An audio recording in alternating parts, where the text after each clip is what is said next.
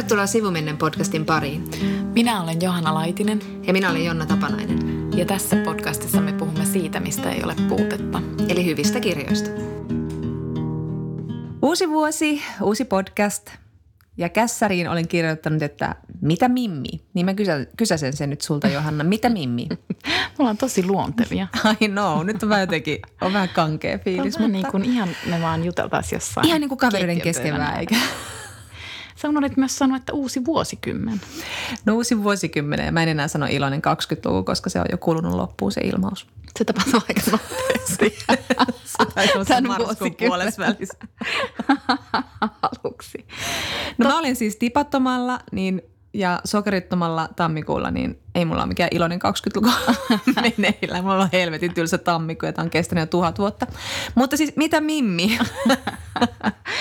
tota, vuosikymmenestä puheen ollen, mä tajusin tällaisen asian uutena vuotena, koska no mä en ollut mitenkään erityisen liikuttunut tästä vuosikymmenen vaihtumisesta. Mä mm. tajusin mm. myös sen, että mä en muista yhtään ainutta vuosikymmenen vaihtumista. Mm. Mä en muista edes, missä mä olin milleniumina. Et vai? En.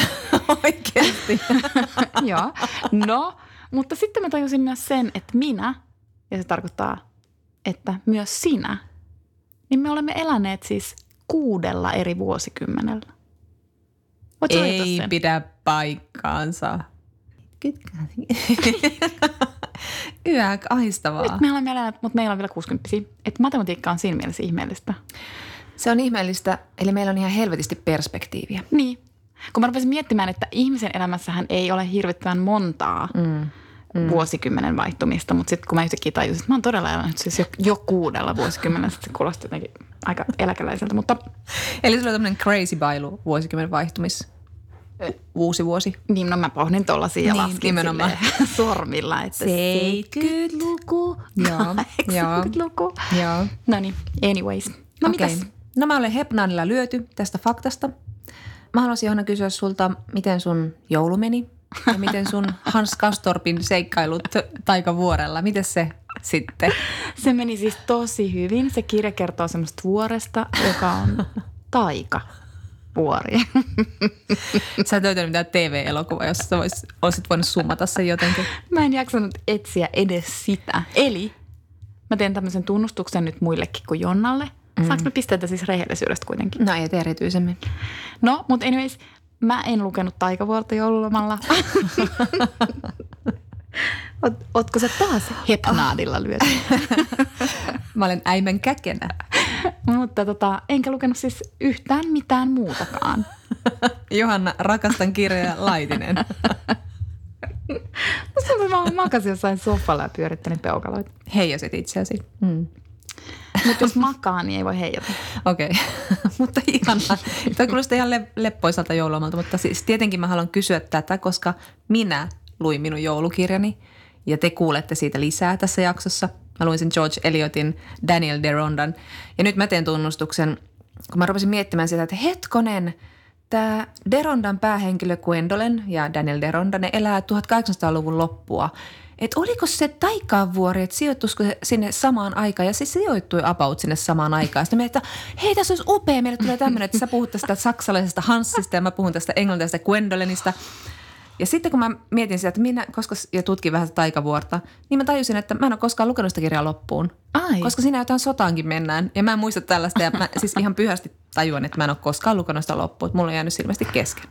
Koska en mä voinut niin radikaalisti niin jättää, un, niin unhoittaa sen kaiken sitä kirjasta, koska No mutta näin sitten. Musta, musta on ihan, että sä todella kuvittelit, että mä luen sen sillä Etkö sä vieläkään oppinut, että mulla on tosi suuret puheet. No mä olin vähän se, että ai sen kirja, okei. Okay. mutta mä ajattelin, että sulla on joku Mä sanoa joku sille, että minä aion lukea Helsingin Sanomien pääkirjoituksen. mä oon silloin, aah. Mä oon viime aikana lukenut niitä. Onko mä jotenkin keski-ikäistynyt? Joo, siis mulla on ihan sama. Okei. Okay. Sitten mä niinku kiinnostuneena esimerkiksi yeah. tänään luin jotain ISISin, niin analyysi ISISistä. Okei. Okay. Me elämme ja me muutumme. Mutta joo, minun joulukirjastani kuullaan sitten enemmän tässä lisää, mutta nyt me jotenkin virittäydytään tähän vuoteen. Mä haluan tähän väliin sanoa sen, että musta on todella ikävää, että sä koko ajan nostat tätä joulukirjaa esille. Mm. Niin, no en mä tiedä, mä luin tämmöisen 900-sivuisen klassikon tuossa jouluna ja syvennyin oikein siihen nautiin. Ja en räpeltänyt kännykkää ja tiedätkö, ollut somessa ja virikkeelle altis, vaan keskityin ja nautin ja rauhoitui. Ja mun aivot lepäs tosi paljon. Mutta voidaan puhua siitä vielä tarkemmin ja niin puhutaankin. Mutta kevät 2020 on aina ihana tehdä näitä listoja, mitä kirjoja tulee ja mitä leffoja tulee ja mitä telkkarihommia tulee. Niin tämä on meidän tämmöinen niin yleisön palvelujakso, jossa me kerromme, mitä me odotetaan. Mutta Johanna, kerro yksi kirja, jonka me ollaan jo molemmat luettu ja mä itse en ainakaan niin kuin malta odottaa, että mä pääsen puhumaan sitä sun kanssa, koska se oli jotenkin aivan järjettömän kiinnostava kirja. Naisen seksuaalisuutta ja halua ja elämää käsittelevä Lisa Taddeon Kolme naista, joka on ö, ilmestyy nyt. Joo, pian äh, helmikuussa ja varmaan me seuraavassa jaksossa puhutaankin siitä. Se on siis Kummeruksen julkaisema ja, ja tota, tai Kummerus julkaisee sen ja se siis kertoo todella nimensä mukaisesti kolmesta yhdysvaltalaista naisesta. Lisa Tadde on tehnyt pitkän uran toimittajana ja tämä on hänen ensimmäinen kirjansa.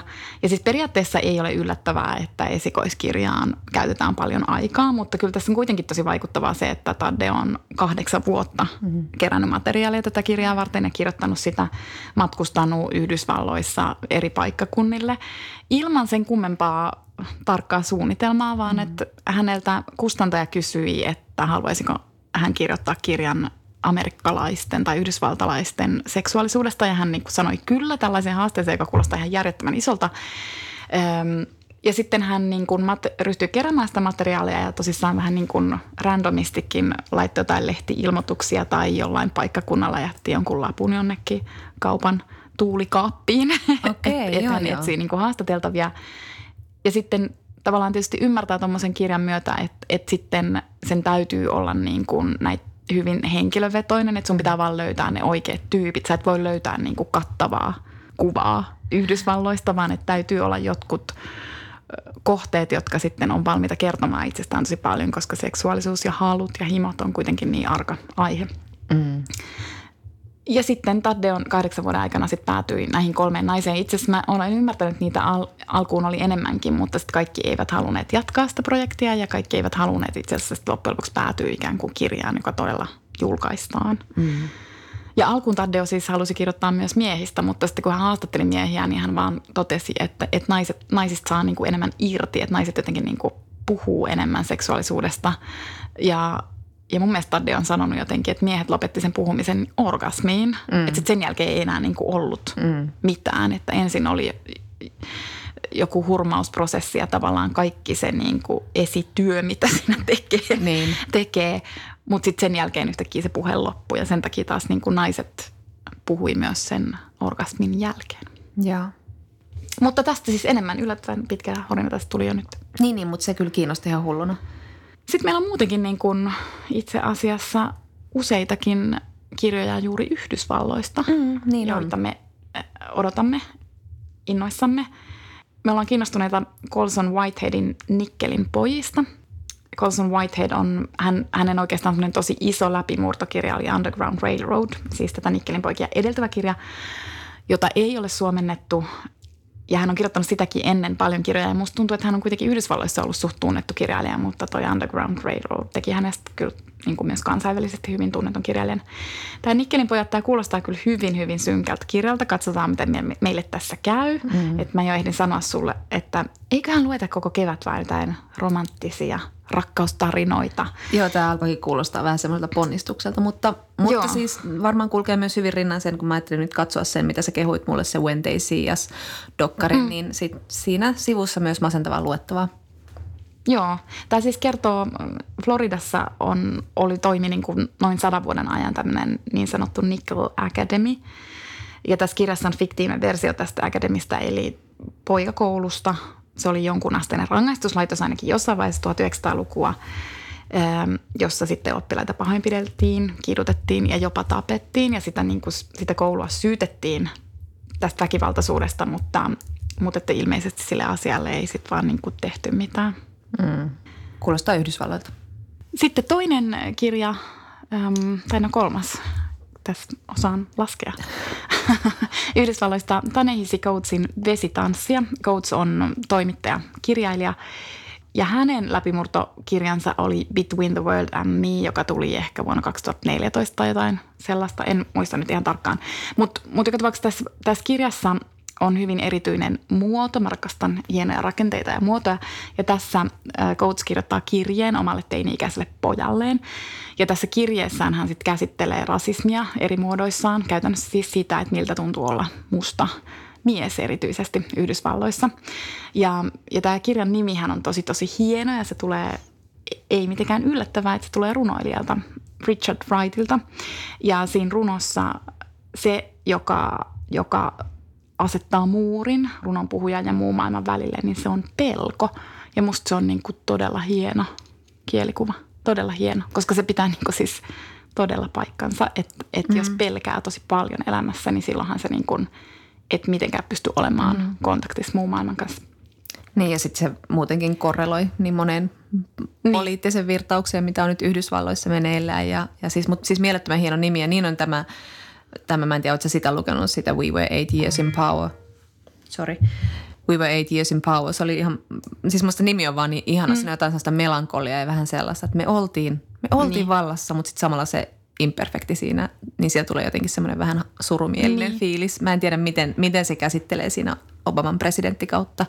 No itse asiassa mä en, mun täytyy tunnustaa, että mä en muistanutkaan, että se on julkaistu myös kirjana.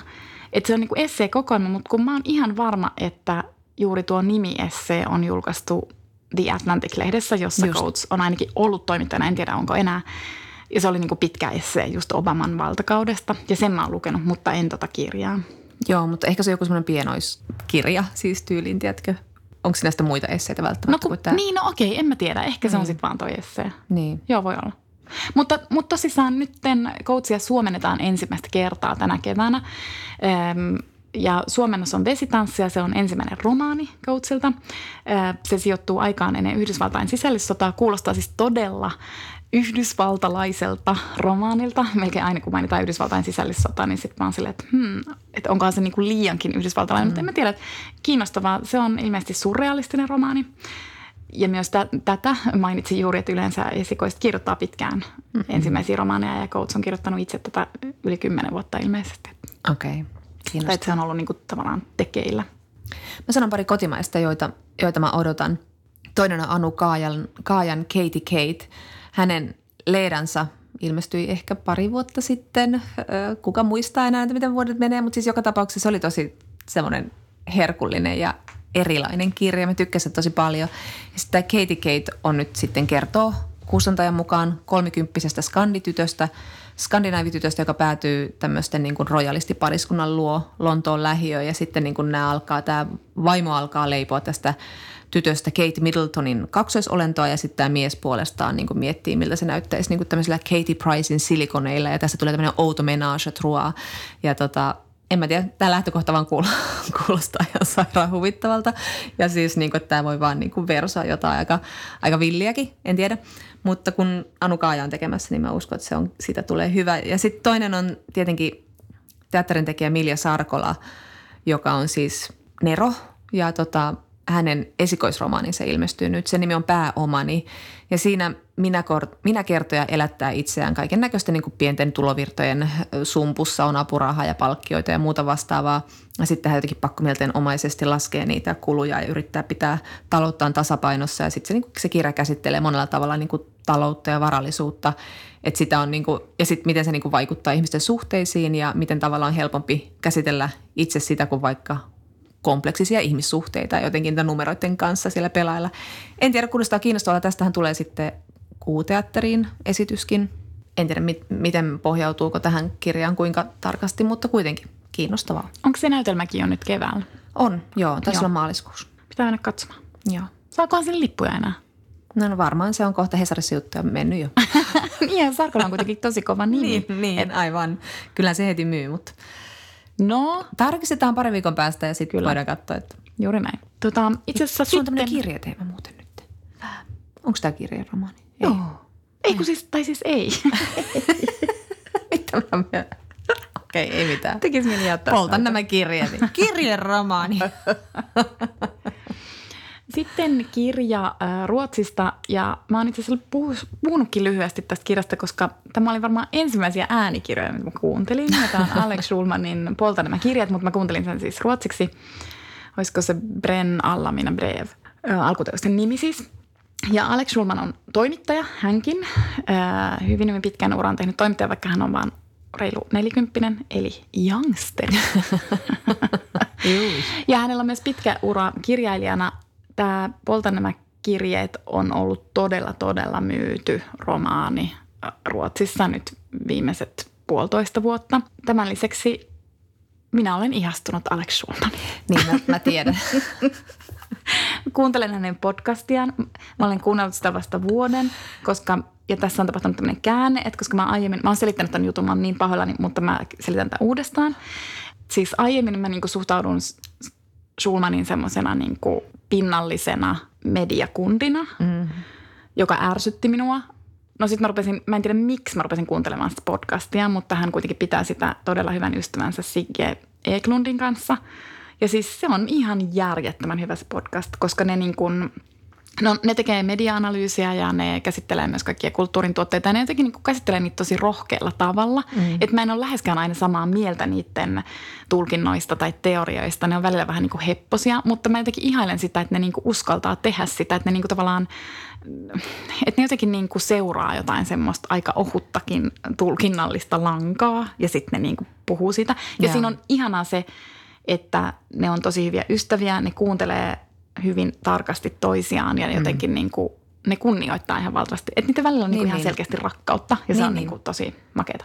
Ja no, me ollaan kaivattu näitä tämmöisiä niin kuin miesten ystävyyksien tällaista niin kuin, että sen näkemistä ja sit siihen jotenkin jollain lailla perehtymistä, niin. että se perustuisi just tämmöiseen keskustelulle ja, ja semmoiselle rakkaudelle, niin toihan kuulostaa tosi niin tavallaan virkistävältä. Se on tosi virkistävää. Ja sitten yksi myös virkistävä asia on se, että koska mä ihan oikeasti olen sitä mieltä, että ruotsalaisilla ei ole yhtä hyvä kollektiivinen huumorinta kuin suomalaisilla, mm-hmm. mutta tämä Alex ja Sigge, ne on siis oikeasti todella hauskoja. Ja tämänkin mä oon sanonut varmaan monesti sinulle, mm-hmm. mahdollisesti myös tässä podcastissa. Mm-hmm. Olen taas pahoillani, mutta kun ne on niin kuin, niillä on ihan siis – niillä on mahtava absurdi huumorintaju ja musta se on aika harvinaista ruotsalaisille. No niin, anyway. Tämä kirja kertoo, tämä on siis romaani, vaikka tämäkin niinku pohjaa tosi tapahtumiin. Eli tämä alkaa siitä, että romaanin päähenkilö Alex miettii, että miksi hän saa semmoisia todella niinku, oikeastaan raivokohtauksia siis nykyperheessään.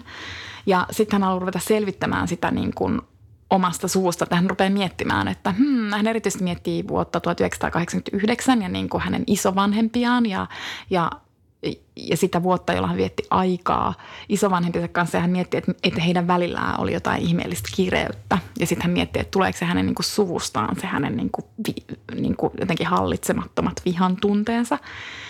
Ja sitten hän tekee ikään kuin historiallista tutkimusta, että hän rupeaa mm. selvittämään mm. tätä isovanhempiensa tarinaa. Ja ihmeellisesti kyllä hän löytää sieltä historiasta ähm, sellaisen seikan, että tällä hänen isoäidillään oli jo ennen sotia, jos nyt en väärin muista, niin äh, suhde toiseen mieheen. Ja sieltä tavallaan tulee se semmoinen mieletön kiireys näiden isovanhempien välillä, että ne eivät siis eronneet, vaan että pysyvät yhdessä. Niin, he pysyvät yhdessä, mutta isoäiti oli rakastunut toiseen, niin todistetusti niin kuin toiseen mieheen ja sitten niin kuin tavallaan, että se niin kuin vuosikymmenien jännite pysyi siinä suhteessa ja sitten tavallaan, sekin on tavallaan ehkä vähän heppoinen ja niin kuin suoraviivainen tulkinta, että ikään kuin se joo, sitten siirtyisi niin kuin sille lapsen lapselle, mutta siis silti siinä on jotain niin kuin tosi viehättävää. Mutta se on älyttömän kiinnostavaa se, että se lähtee, voisihan se kirjoittaa näistä isovanhemmista heidän tarinansa, mutta musta tuo mahtavaa, että se lähtee tavallaan mm. tutkimusretkelle itseensä ja voisiko tämä selittää jotain. Niin. Ja vähän hän on kaikin mokkomin oikeutettu spekuloimaan sillä. Niin.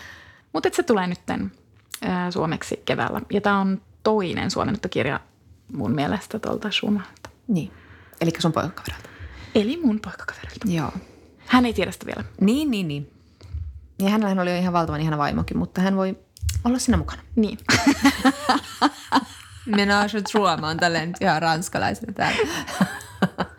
mutta mä odotan kaikista eniten ehkä kuitenkin, vaikka tänä vuonna ilmestyy myös siis Elena Ferranten uusi uh, The Lying Life of Adult, Adults ja se sijoittuu taas Napoliin ja se, se kertoo taas teini-ikäisestä tytöstä Giovannasta, jonka sitten se niin kuin hänen kokemansa muutokset ja ristiriidat jotenkin peilautuu siihen, siihen muuttuvaan ja, ja niin kuin kuhisevaan Napoliin.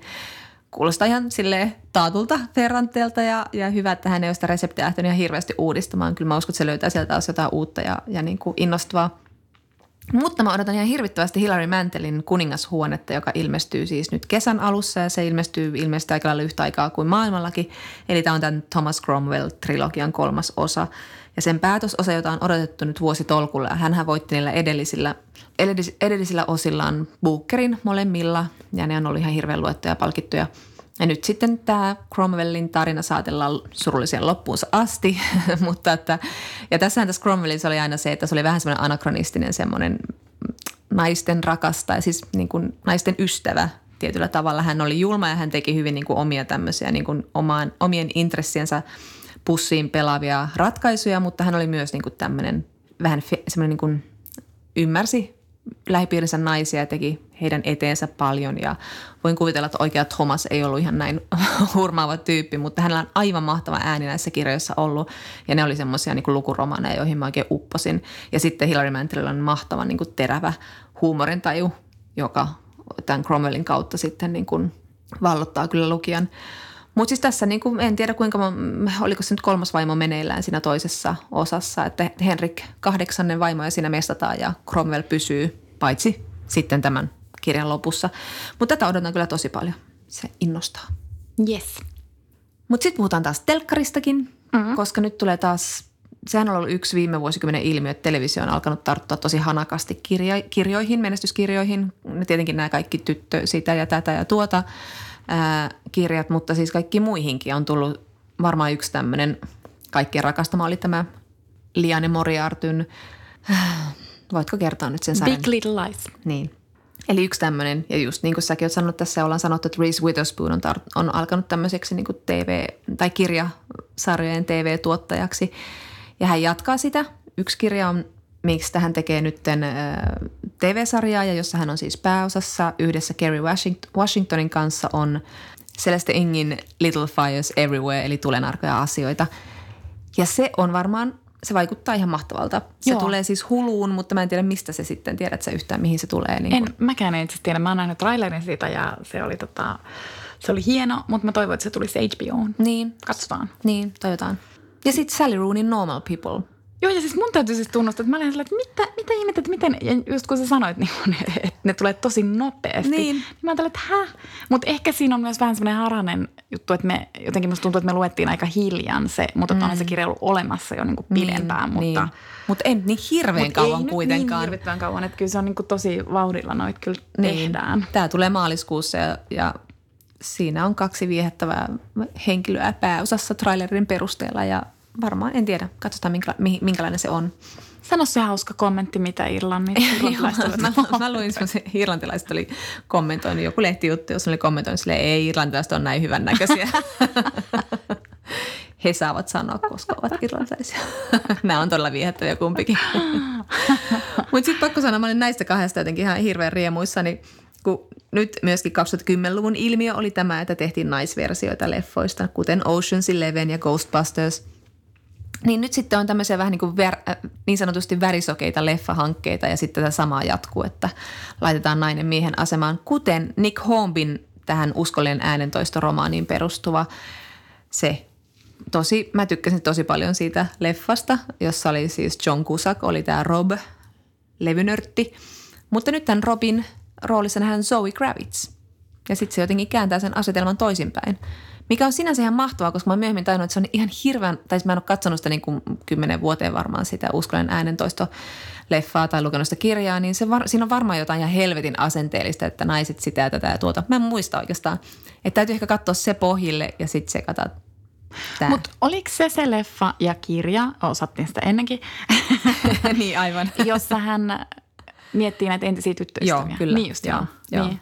Sitten mä en ole niin kuin aina ihan varma, että mitä mieltä mä oon noista niin kuin tosta suorasta ikään kuin kään, käänteisestä asetelmasta, että miten se sitten mä en ihan tiedä, että mitä mieltä mä oon siitä. Aivan, vähän se tietysti haluaisi nähdä originellimpia tarinoita Niin. sille, että, mutta sitten toisaalta niin kuin, näissä on jotain sellaista, kun nämäkin on ollut tämmöisiä ikonisia, joku Ghostbusters. Niin. Niin. Se on mahtavaa, että se vähän sorkkimaan sille, että mitäs tuosta No se- näin. Niin, ja siitä mä ehkä niinku ihan tykkäsin, mutta Niin, niin, niin. niin. tavallaan, että, mutta en mä tiedä, ehkä sekin on ihan, siis tavallaan, kun tavallaan siinä kirjassa ja siinä leffassa on nerokas asetelma, että mm. sä oikeasti rupeat miettimään sun eksiä, niin kyllähän Niin. se on niinku nerokasta. Niin onhan se niin kuin ihan, ihan tälle universaalia, mutta musta tässä on se makeinta, että kun tämä oli niin sieltä tavalla jätkäleffa, että tämä sijoittui siihen, siihen levykauppaan ja sitten siellä ne levynörtit ja sitten sen niin kuin moni kundi, joka katsoi sitä, niin jakoi sen maailman ihan hirveästi, jotta niin kuin tavallaan samastui siihen mm. hirveästi siihen keskusteluun.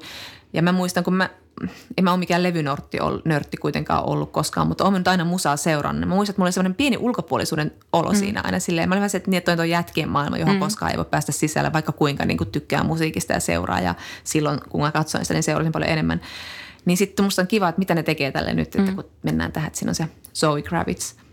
Ja sitten oli toinen oli tämmöinen, äh, tämä on siis leffa. Onkohan nämä molemmat leffoja? Hmm. Saapi nähdä. Mutta on tämmöinen kuin The Personal History of David Copperfield. Ja siis se perustuu tietysti Dickensin kirjaan, mutta siinä nähdään Copperfieldin ja sitten tämä Dev Patel.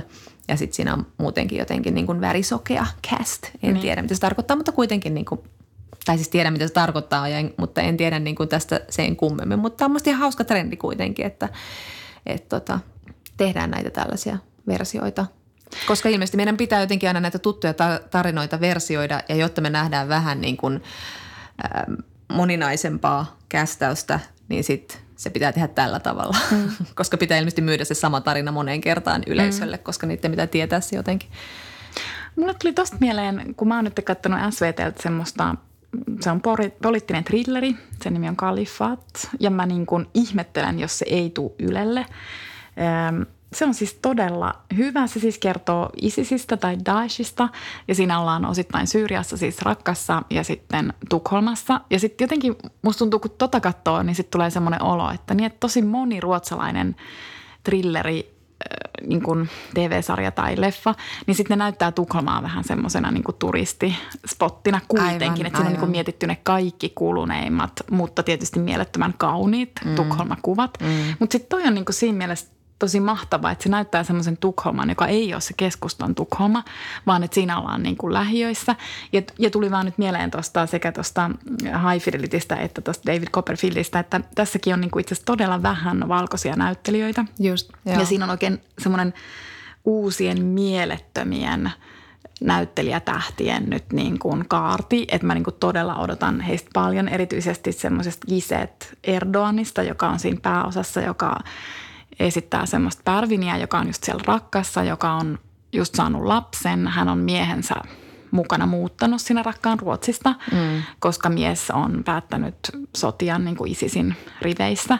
Okei. Ja se on joo. tosi niin kuin, niillä on siis avioliitto ja siinä on tosi hienoa se, että niillä on aika hyvä suhde. Okei, siis siinä on myös niin kuin tosi isoja ongelmia, mutta Mut silti tehty mut silti, kliseisen- niin, ei. Mm. Et siis, et, ja tavallaan, että se, et se mies on niinku aika herkkä, se on niinku tavallaan mm, mieleltään vahingoittunut siellä Syyriassa, koska hän on joutunut tappamaan. Mm. Ja sitten että se on niinku tavallaan, että se on poliittinen thrilleri, mutta se on myös oikeastaan niinku avioliittodraama. Just. Ja sitten se on myös perhedraama, koska sitten yksi tosi tärkeä osa Tukholman tapahtumia on se, että siinä kuvataan yhtä perhettä, jonka tyttäret radikalisoituu ja haluaa lähteä Syyriaan. Ja se kuvaa niinku tavallaan sitä vanhempien ahdistusta mm. siitä, että mm. miten ne yrittää estää sitä radikalisoitumista ja sitten tavallaan, että eihän ne voi sitä estää. Niin, Että se on, niinku, se on tosi, tosi hyvä sarja. Mä niinku todella toivon, että Yle näyttää sen. No ihmettele, jos on noin ajankohtainen ja eikä tulisi.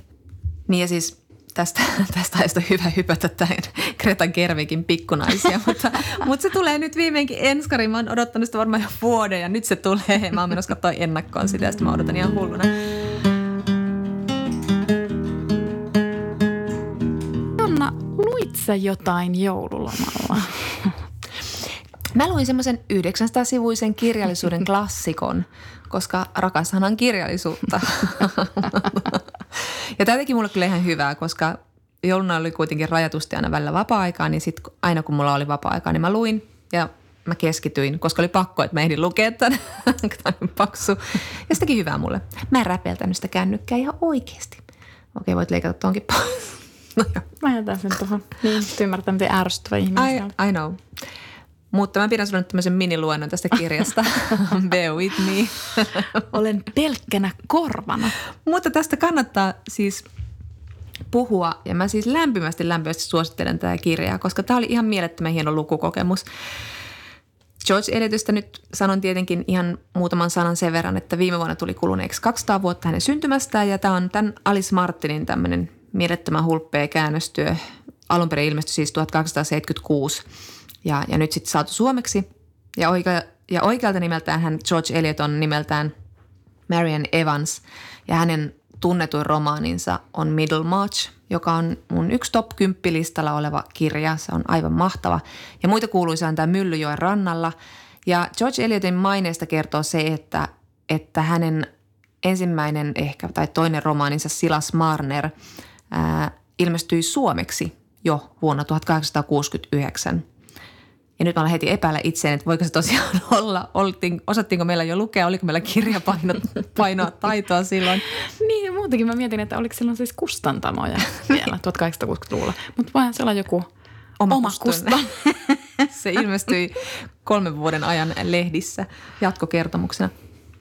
Mutta siis George Eliot oli minusta kiinnostava persona, että hän oli kuitenkin niin kuin uskalsi elää myös tämmöistä niin kuin oman näköistä elämäänsä, että hän – antautuu kirjailijan uralle ja eli sitten yhdessä miehen kanssa, joka oli naimisissa tahoillaan, mutta miehen vaimo sitten eri tahoillaan taas omassa uudessa suhteessa.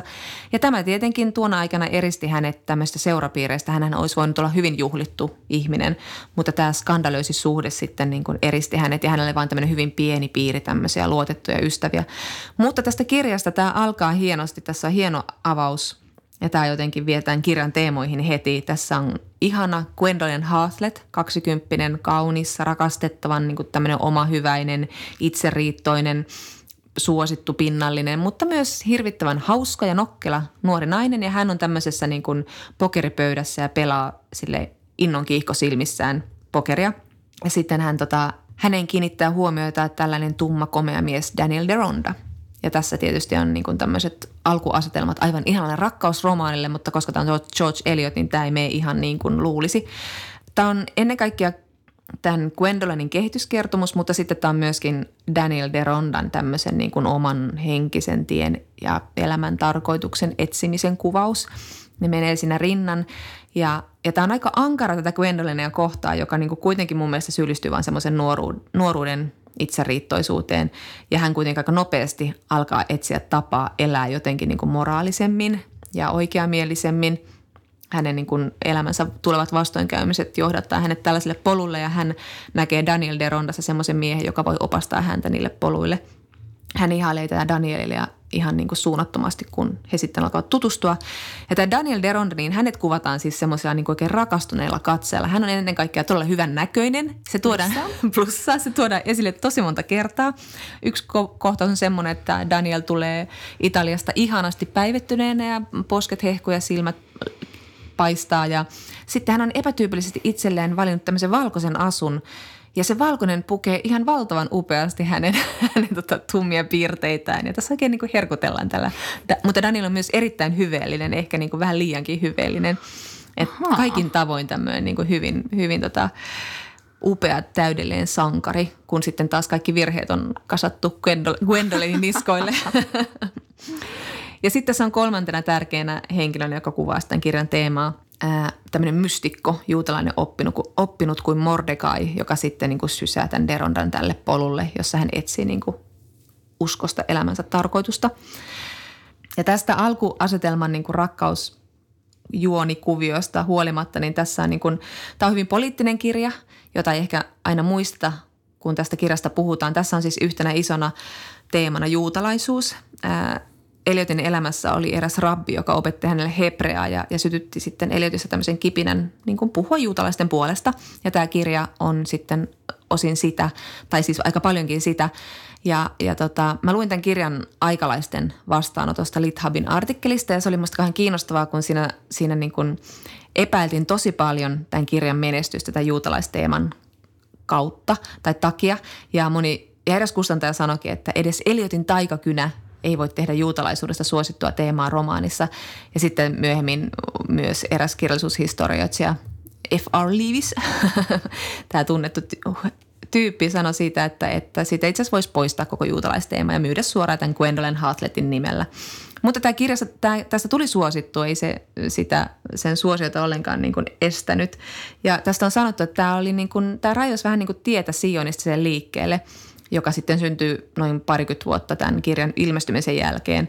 Ja sitten taas Israelin valtio perustettiin vielä sen noin 50 vuotta tämän ilmestymisen jälkeen – Tämä oli siis hyvin vaikutusvaltainen romaani monella tavalla mm, sionistisen liikkeen edustajat, edustajille. Tämä oli tärkeä kirja ja siis kun puhutaan sionistisen liikkeestä, niin puhutaan just semmoisesta, mitä se oli silloin alun perin. Ei tällaista niin kuin nykyistä tämmöistä militanttia ja uskonnollisuuteen perustuvaa tämmöistä nationalismia, vaan, vaan niin kuin mitä Israelin valtio nyt harjoittaa. Ja niin kuin mä luin, musta oli kiinnostavaa, kun tänään oli just Hesarissa tästä Hanna Arendin elämäkerrasta ja siinä hän kertoi, kuinka – hän ja moni muukin haaveili sitä, että itse asiassa tästä tulisi tämmöinen niin juutalaisten ja arabien tämmöinen niin kuin liittovaltio, jos he eläisivät niin yhteisin oikeuksin tuolla Palestiinassa, mikä nyt sitten ihan mennyt ihan sillä tavalla, kun suunniteltiin. Mutta tätä kirjaa olisi tosi vaikea niin kuin ajatella edes ilman tätä juutalaisteemaa, koska se niin kuin myös symboloi sitä, sitä korkeamman tarkoituksen ja henkisyyden etsimistä, mikä niin kuin tässä, ja niin kuin moraalin kehittämistä, mitä nämä molemmat nuoret tässä etsii. Oliko sitä vaikea seurata? Tai siis tavallaan, että pitääkö sinne tuntea todella sitä juutalaista perimää, mitä niin kuin tietysti krist, kristityssä kulttuurissa eläneenä me tiedetään sitten vähän, mutta kuitenkin hyvin vähän mun Oli osin siis, ja, ja nämä Mordekain mystikkonäyt oli välillä vähän puuduttavia, kun hän menee semmoiseen pitkään semmoiseen ja puhuu siitä, että pitää olla se oma juutalaisten valtio ja siis näin osin, mutta se oli silti kiinnostavaa, että et kyllä, kyllä siinä niin perässä pysyi, mutta ehkä se, mikä niin järkytti ja yllätti, koska ikinä oikeastaan ajattele, että juutalais, ennakkoluulolla juutalaisia vastaan on niin pitkät juuret ja niin, niin kun, niillä on niin, tämä kirja kuvaa niitä sille hyvin neutraalisti, tuo mm. niitä esiin, mutta sitten myös antaa näiden juutalaisten hahmojen puhua ja kertoa. He tu- tietävät, miten yhteiskunta ajattelee heistä tai moni, moni yhteiskunnassa ajattelee heistä. Että se käsittelee niitä ja ne todella avaa silmiä. Että niin, niin, että nämä, näillä on näin pitkät juuret, että näillä on tämmöisiä ihmeellisiä kytkentöjä. Mutta että se, mitä, niin kuin, mitä mä tässä kirjassa, mitä mä Eliotissa rakastanut, että hän on vaan ihan hemmetin hauska. Hän tölvii näiden englantilaisten niin kuin, tyhjiä puheita ja tärkeilyjä ja tapoja ihan mahtavasti. Mutta sitten ennen kaikkea niin kuin nämä naishahmot on näissä mahtavia. Että just tämä Gwendolyn tässä niin kuin itsenäisyydessään ja, ja sitten tässä on myös Daniel de Rondan äiti, joka on sitten antanut Daniel de Rondan kasvatettavaksi toiseen perheeseen, koska hän on itse halunnut omistautua taiteelle ja, ja hän halusi etsiä niin kuin vapautta orjuudestaan. Ja hän sanoi, että hän ei ole kuin muut naiset tai hän, naiset, tai hän ainakin uskaltaa sanoa, mitä muut naiset ei uskalla sanoa, että hän niin kuin haluaa tehdä muuta kuin olla äiti tai vaimo, vaan niin kuin toteuttaa taidettaan. Ja sitten tosiaan tässä on niin kuin tämä avioliittokritiikki on tässä isossa osassa, että, että ihan niin kuin Middlemarchissakin, jossa tämä Dorothea Brooke, näitä vanhemman miehen ja kuvittelee, että heistä tulee mahtava työpari, joka älyllisesti etsivät – ideoita ja rakentavat parempaa yhteisöä ympärilleen ja sitten mies haluaakin vaan tämmöisen näpsäkän taloudenhoitajattaren, niin tässä Gwendolyn sitten pakotettuna myös osin sen takia, että hänen perheensä joutuu vararikkoon, niin hän nai tämän rikkaan Crown Courtin, joka sitten niin kuin on ensin vaikuttaa sille kaikista vähiten epämiellyttävältä kosialta, kun tosiaan Gwendolyn tietää, että hänen on pakko mennä naimisiin jossain vaiheessa, vaikka hän ajattelee sitä vain niin ihan hirveän ankeana olotilana, jossa nainen ei saa tehdä mitään, mitä haluaa, joutuu vaan tekemään enemmän lapsia kuin on suotavaa ja on koko ajan surkealla mielellä ja peruuttamattomasti vajonnut harmaaseen arkeen. Tällä Gwendolyn näin synkkä kuvaus avioliitosta. Ja se sitten valitettavasti toteutuu Gwendolynin elämässä, että Crown Court on itse asiassa suorastaan psykopaattinen mies – että hän halusi itse asiassa päästä sellaisen naisen herraksi, joka olisi mieluummin ollut hänen herransa ja kyennytkin hallitsemaan jotakuta toista miestä. Ja heidän avioliittansa kauheus alkaa heti häiden jälkeen. Ja tästä avioliitosta Gwendolyn tempautuu, yrittää niin kuin tempoa itseänsä eroon ja sitten samalla etsiä jotenkin niin kuin johdatusta siihen, että miksi hän on näin hirveä ihminen, onko tämä rangaistus hänen hirveydestään, miten hän voisi kehittyä ihmisenä ja yrittää sitten saada Daniel Derondalta, Derondalta siihen apua. Eli tämä on tämmöinen hyvin monitahoinen ja hyvin psykologinen romaani ja tässä on miljoona muutakin tosi hienoa hahmoa, mutta kaikin puoli ihan kauhean antoisa romaani ja, ja just niin kuin, kyllähän tämä pituus myös kertoo sen, että sitten siihen uppoaa ja niihin mm. ihmisiin uppoaa ja sitten kun se loppuu, niin tuntuu tosi haikealta – vaikka myös vähän helpottavalta. Mutta onko siinä, mutta tässä ei tule täyttymystä siis Danielin ja... No ei, ei tule täyttymystä ja sitten toisaalta jotkut suuret rakkaustarinat, nehän pitää jäädä mm. noin. Niin. Että siinä ei tule se Jane Austen maista loppua, että hääkellot soi, vaan että sille Scarlett ja Red tyyliin niin. kaikkia auki. Mutta rakkaus oli siellä kuitenkin jollain tavalla kummallakin heidän mm. välissään. Ja miten tämä Daniel sitten löytää tämän elämän tarkoituksen? Minua kiinnostaa tämä nyt valtavasti. No hän lähtee, sitten, hän lähtee nyt sitten, hän lähtee tutkimaan niin kuin syventymään juutalaisuuteen enemmän. Aha. Ja sitten hän löytää tämmöisen oikein ihanan, kauniin, hyveellisen, täydellisen juutalaistytön ja rakastuu tähän ja menee naimisiin hänen kanssaan. Ja, ja onko he... hänen avioliittonsa sitten onnellinen? Sitä ei sitten kuvata. Se jää vähän niin kuin se okay. ei ole niin kiinnostavassa asiassa tapahtuvassa loppupuolella. Daniel Deronda ymmärtää, että hän on itse juutalainen, joten hän voi mennä naimisiin tämän juutalaisen tytön kanssa, jonka hän on löytänyt erään joen penkalta ja pelastanut.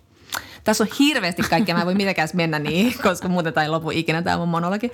Mutta mut Daniel saa rakkauden ja, ja Gwendolynkin pääsee pälkähästä tietyllä tavalla. Sitä mä en vitsi kertoa, koska okay. se on tässä aika hyvä twist. Okay, okay. se tuo tapahtuu siellä sivulla 850, sitten kun luet ensi vuonna. Joo, katsellaan sitten myöhemmin. Mutta tota, Mut Johan, oot sä kuitenkin jotain lukenut kirjoja, jos ei se nyt jouluna tapahtunut, niin... Se ei tapahtunut jouluna, mutta tänä vuonna minä olen lukenut yhden kirjan, tai siis töissä nyt toki siis enemmänkin, mutta yhden kirjan vapaa-ajalla.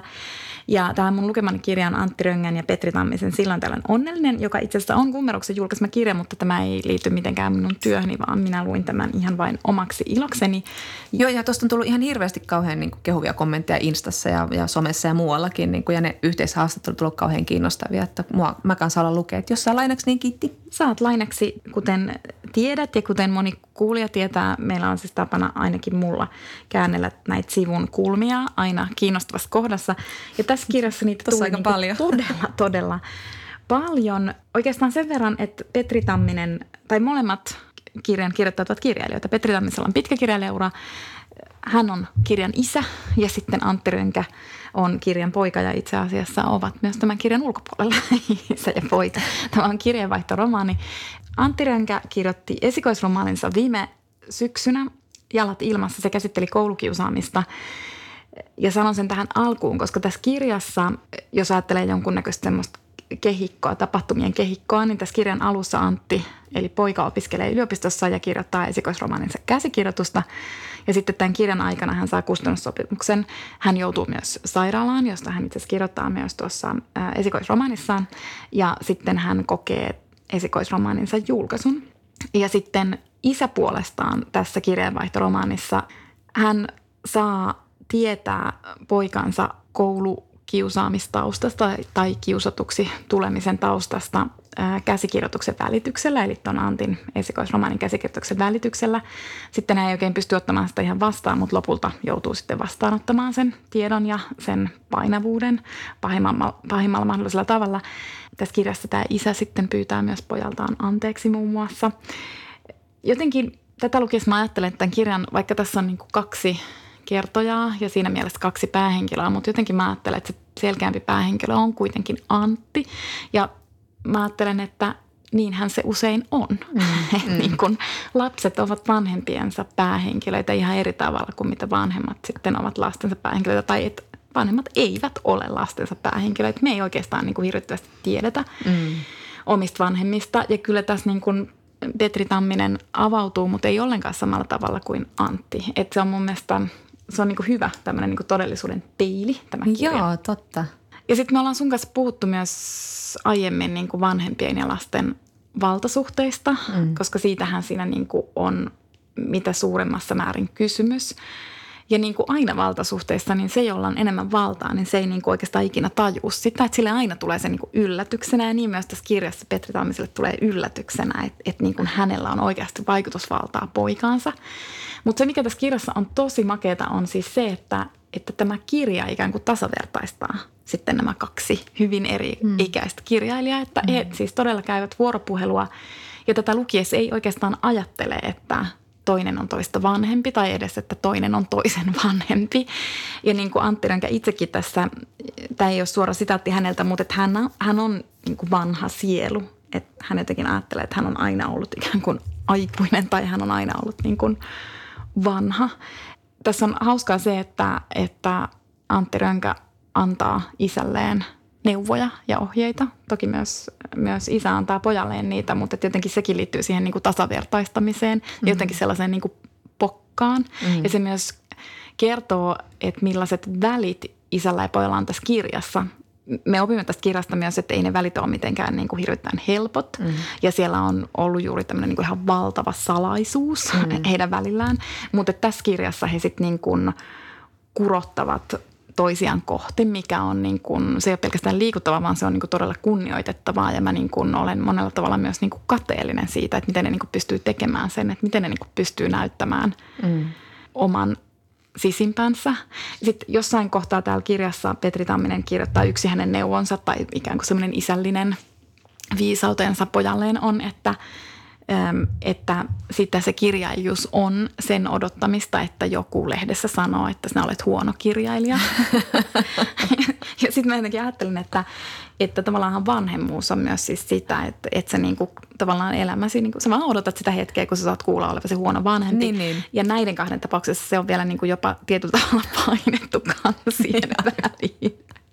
No oikeastaan kun mä luin tätä, niin mä ajattelen silleen, että mä niinku ajattelen aina elämässä niinku noin mistä tahansa. Aivan, että kyllä. Vaan niinku koko elämässä kyllä, odotat, että milloin niin. joku sanoo sulle, että koko. sinä olet huono. Koko tulitikku täällä romahtaa. niin. Ja tuosta pitää sanoa, mä näin Petri Tammiseen, hän puhui toisesta ilmestyneestä romaanista Mustavyö viime vuonna Turun kirjamessuilla, mutta hän viittasi myös tähän romaaniin ja puhui siitä, että – että tavallaan voisi ajatella, että he ovat nyt tämän, että hän sanoi, että niin kyllä varmaan kaikki, että me ollaan aivan hirvittävän läheinen isä- ja poikapari, mutta ei Antti edelleenkään vastaa, kun mä soitan sille ja, ja niin poispäin. Että, että niin kuin se myös on ihanasti toi sitä, että, että, että tämähän kuulostaa ihan hirvittävän kadehdittavalta, mutta siellä on kuitenkin ihan semmoinen tavallinen isä-poikasuhde, jolla, jota voidaan ehkä niin kuin tuolla myös purkaa ja perata niin, siis todellakin. erilaisia lähtökohtia sitten. Niin, ja vaikka mä oon suorassa kosketuksessa todellisuuteen, mutta eihän me niinku tiedetä, mitä tämän kirjan mm. ulkopuolella niin. on ja mitä siellä niinku, mutta mut sitten mä jotenkin niinku nauratti, no just se niinku, se ei naurattanut se toisia kohtaan kurottautuminen, mutta sitten tässä on ihan, siis koska Petri Tamminen hän on humoristi, hän on todella mm. hauska kirjoittaa, mm. myös Antti Rönkä on sitä, mutta, mutta tässä on, tämä on Petri Tammisen kirjasta Antille – hän on siis rannalla lukemassa ähm, ja sitten tapahtuu näin. Ähm, nurmikolla kahdeksan metrin päässä minusta istui keski-ikäinen pariskunta.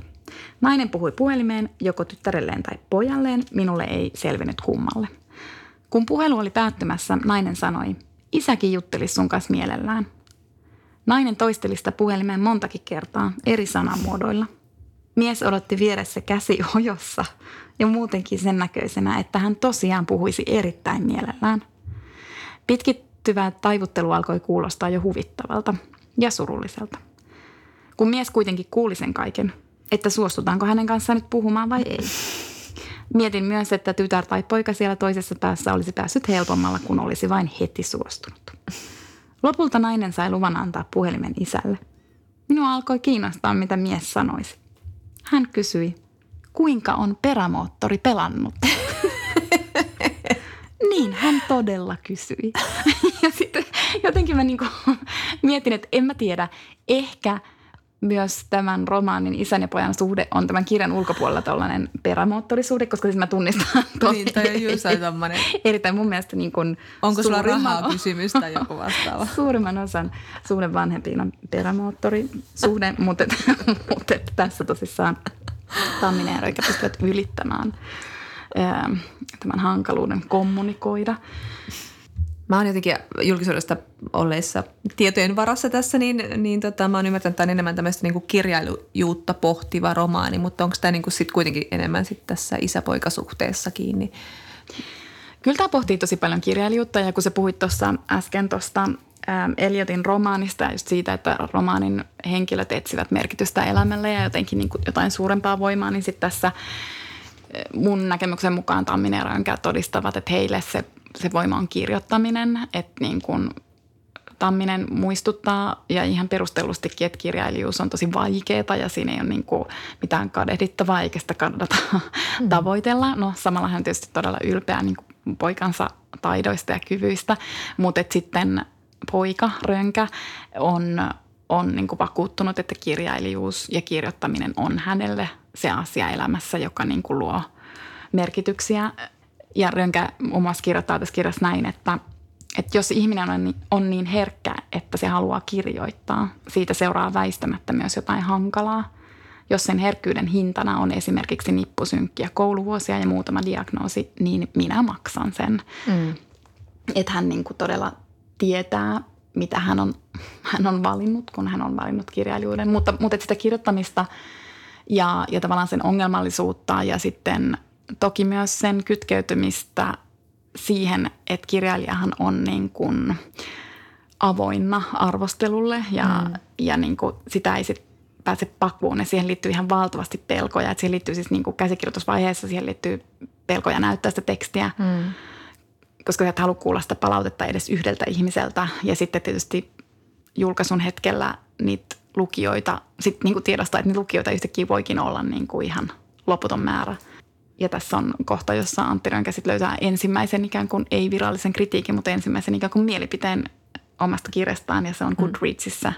Ja, ja sitten siellä on joku tyyppi, joka on silleen, öö, en oikein tiedä, mitä mieltä olen tästä. Siis jotain niin todella latteaa, mutta, et, mutta et siinä sitten sit niinku törmää todella siihen, että niin. kuka tahansa voi sit niinku kertoa niin. mielipiteen niin. kirjastasi. Ja erityisesti nykyaikana se mielipide on niinku todella saatavilla, se on helposti löydettävissä. Kyllä, ja kaikilla on sellainen.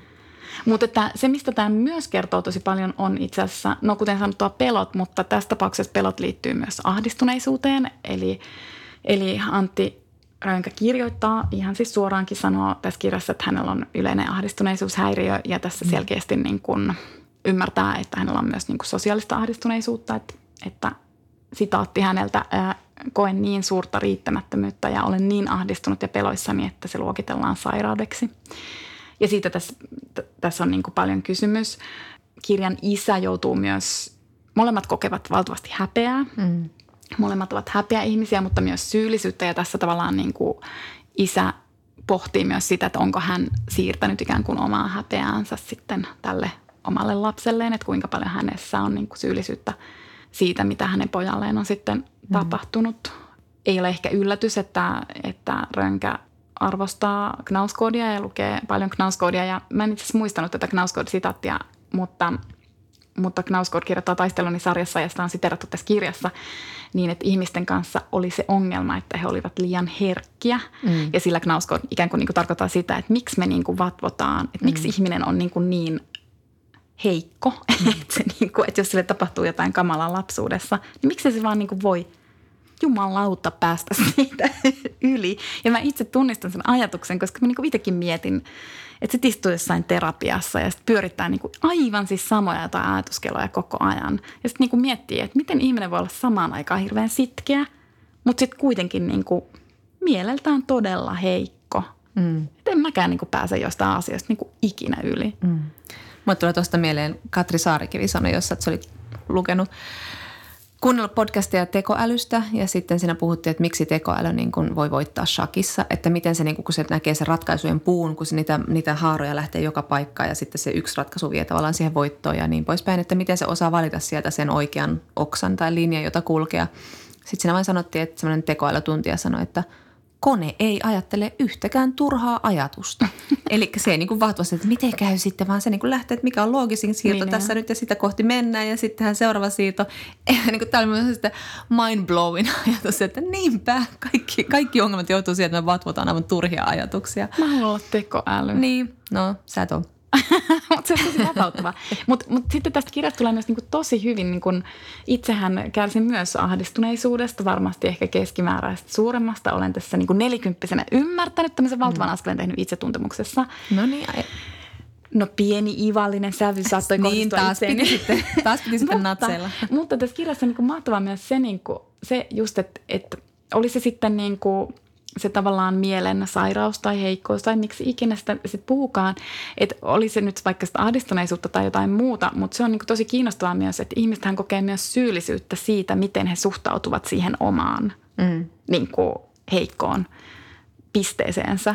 Että sitten se niin ahdistut tavallaan lisää siitä, että kun sä ootkin jotenkin heikko ja sitten ahdistuu lisää siitä, että vatvoo jotain asioita ja, niin kuin, ja sitten sit, sit se kierre vaan niin kuin lisääntyy. Joo. Ja se on semmoista niin kuin itse itseruoskintaa. Mm. Mutta toisaalta tässä on myös tosi paljon, niin että ei tämä ole mitenkään missään syövereissä niin kuin kieriskelevä kirja. Että tässä on myös tosi paljon armollisuutta ja jotenkin mä niin kuin mietin, että miten hurja kokemus vanhemmalle on ymmärtää, mm. niin kuin, että oma lapsi on kokenut jotain ihan todella kauheaa. Mm. Ja, sit, ja sitten, että, että kuten sanonkin, että totta kai sitten isä tässä kirjassa kokee syyllisyyttä siitä, että miten hän ei ole esimerkiksi huomannut mm. öm, sitä, että hänen lastaan kiusataan. Mutta sitten hän myös kirjoittaa tässä, tässä niin, että hän sanoo, että totta kai meidän olisi pitänyt havaita. Entä keneltä minä osaisin vaatia parempaa havaitsemista tällä kokemuksellani. Mm, että se on niin tavallaan niin. tosi hyvin sanottu siis silleen, että no, it mm. is what it is. Mm. Että jos sä et silloin havainnut, mm. jos sä et halunnut havaita tai sä et vaan yksinkertaisesti pystynyt havaitsemaan tai sä et vaan havainnut, niin sit sä et niinku havainnut. Niin. et, ehkä sä silti yritit parhaasi tai ehkä, et en mä tiedä, mutta et joku, joku niinku tosi armollinen ajatus siinä, mm. siinä on. Ja, ja jotenkin tota, tämä on sillä tavalla kiinnostava kirja. Täällä on yksi kohta, jota mun on pakko vielä etsiä se hetkinen. Tässä on siis tilanne, jossa, jossa tota, Antin äiti sanoo isälle, että, tai kysyy isältä, että, tota, että onkohan sinulla ylikorostunut vaikutus Anttiin? Tarkkaileeko hän sinun hyväksyntääsi erityisen valppaasti? Ja sitten Tamminen kirjoittaa, että ihmettelen hänen kysymystään kahdesta syystä. Ihmettelen ensinnäkin sitä, että hän kysyy näin itsestään selvää asiaa. Ja toiseksi sitä, että se kysymys ei ole tullut minulle mieleen, vaikka se on itsestäänselvyys. Ja tämä on siis täynnä tämmöisiä niin kuin tosi mm. mahtavia ajatuksia ja itse asiassa aika itsestäänselviä ajatuksia. Tämäkin niin. on itsestäänselvä niin. ajatus. Ja jotenkin mm. mä ajattelin tätä lukiessa ja kun mä törmäsin tähän kohtaan, niin mä olin silleen, että tämä, oli niin kuin, tämä on niin kuin avain mulle tähän kirjaan. Mm. Että tässä, tässä monen ajatuksen kohdalla mä, niin kuin, mä tein juuri samaa hämmästelyä. Että mä olin silleen, että tämä on siis itsestäänselvä ajatus, mutta mä en ole ajatellut tätä itsestäänselvää ajatusta. ja sitten tässä on esimerkiksi, ja tämä on niinku ihan tosi, tämä on tosi hassu sitaatti, ja tämäkin itse liittyy Knauskoodiin, koska Tamminen lukee myös Knauskoodia tässä. Tämä on siis sitaatti nyt Knauskoodilta, ja se kuuluu näin. Viimeiseksi ennen lähtöäni katselin valokuva-albumia seurassani hevoshomeopaatti, jolla oli syvään uurettu kaulaaukko. Ja Tamminen kirjoittaa, että nauroin ääneen yöllä olohuoneessa – minua kylläkin naurattaa aina, kun hevonen mainitaan. ja mun mielestä tämä on itse asia, joka on todella itsestäänselvä, koska siis minuakin naurattaa aina, kun hevonen mainitaan. Tuleeko sellainen iloinen olo? Niin. Hyvä fiilis. Musta on niin tosi... Miksi mua naurattaa? En mä tiedä. Tammisen teoria, sillä oli joku, mä en nyt muista tarkkaan sitä sitaattia tässä, mutta sillä oli joku tuttava joskus kauan, kauan sanoi, että se hevonen on jotenkin niin hölmö sana tai jotain. Okei. Okay. Mun hevos homeopaatti, se naurattaa kyllä. no, mutta niin, se tietysti naurattaa, se on totta. Tota, saanko mä ton kirjan nyt heti lainaa? Kyllä, sen saattaa. Kiitos. Kiva, että sä oot laittanut sen koiran korville mua varten. no, Mut niitä siis, on niin kuin joka sivulla. Että... No joo. Mutta mä haluan sanoa vielä toisen, mä voin nyt johdattaa tästä toisen viisauden, jonka kanssa me voidaan lähteä tästä tilanteesta. Eli koneäly tai tekoäly ajattelee myös ne itsestäänselvät ajatukset. Hän ei tee niitä turhia ajatuksia. Aivan, niin. totta. Ole enemmän kuin tekoäly, Johanna. Niin. Okei, okay. teen parhaani. Mutta ensi kerralla me puhutaan siis Lisa Tadde on kolmesta naisesta. Kyllä. Yes. Moi moi. Moi moi.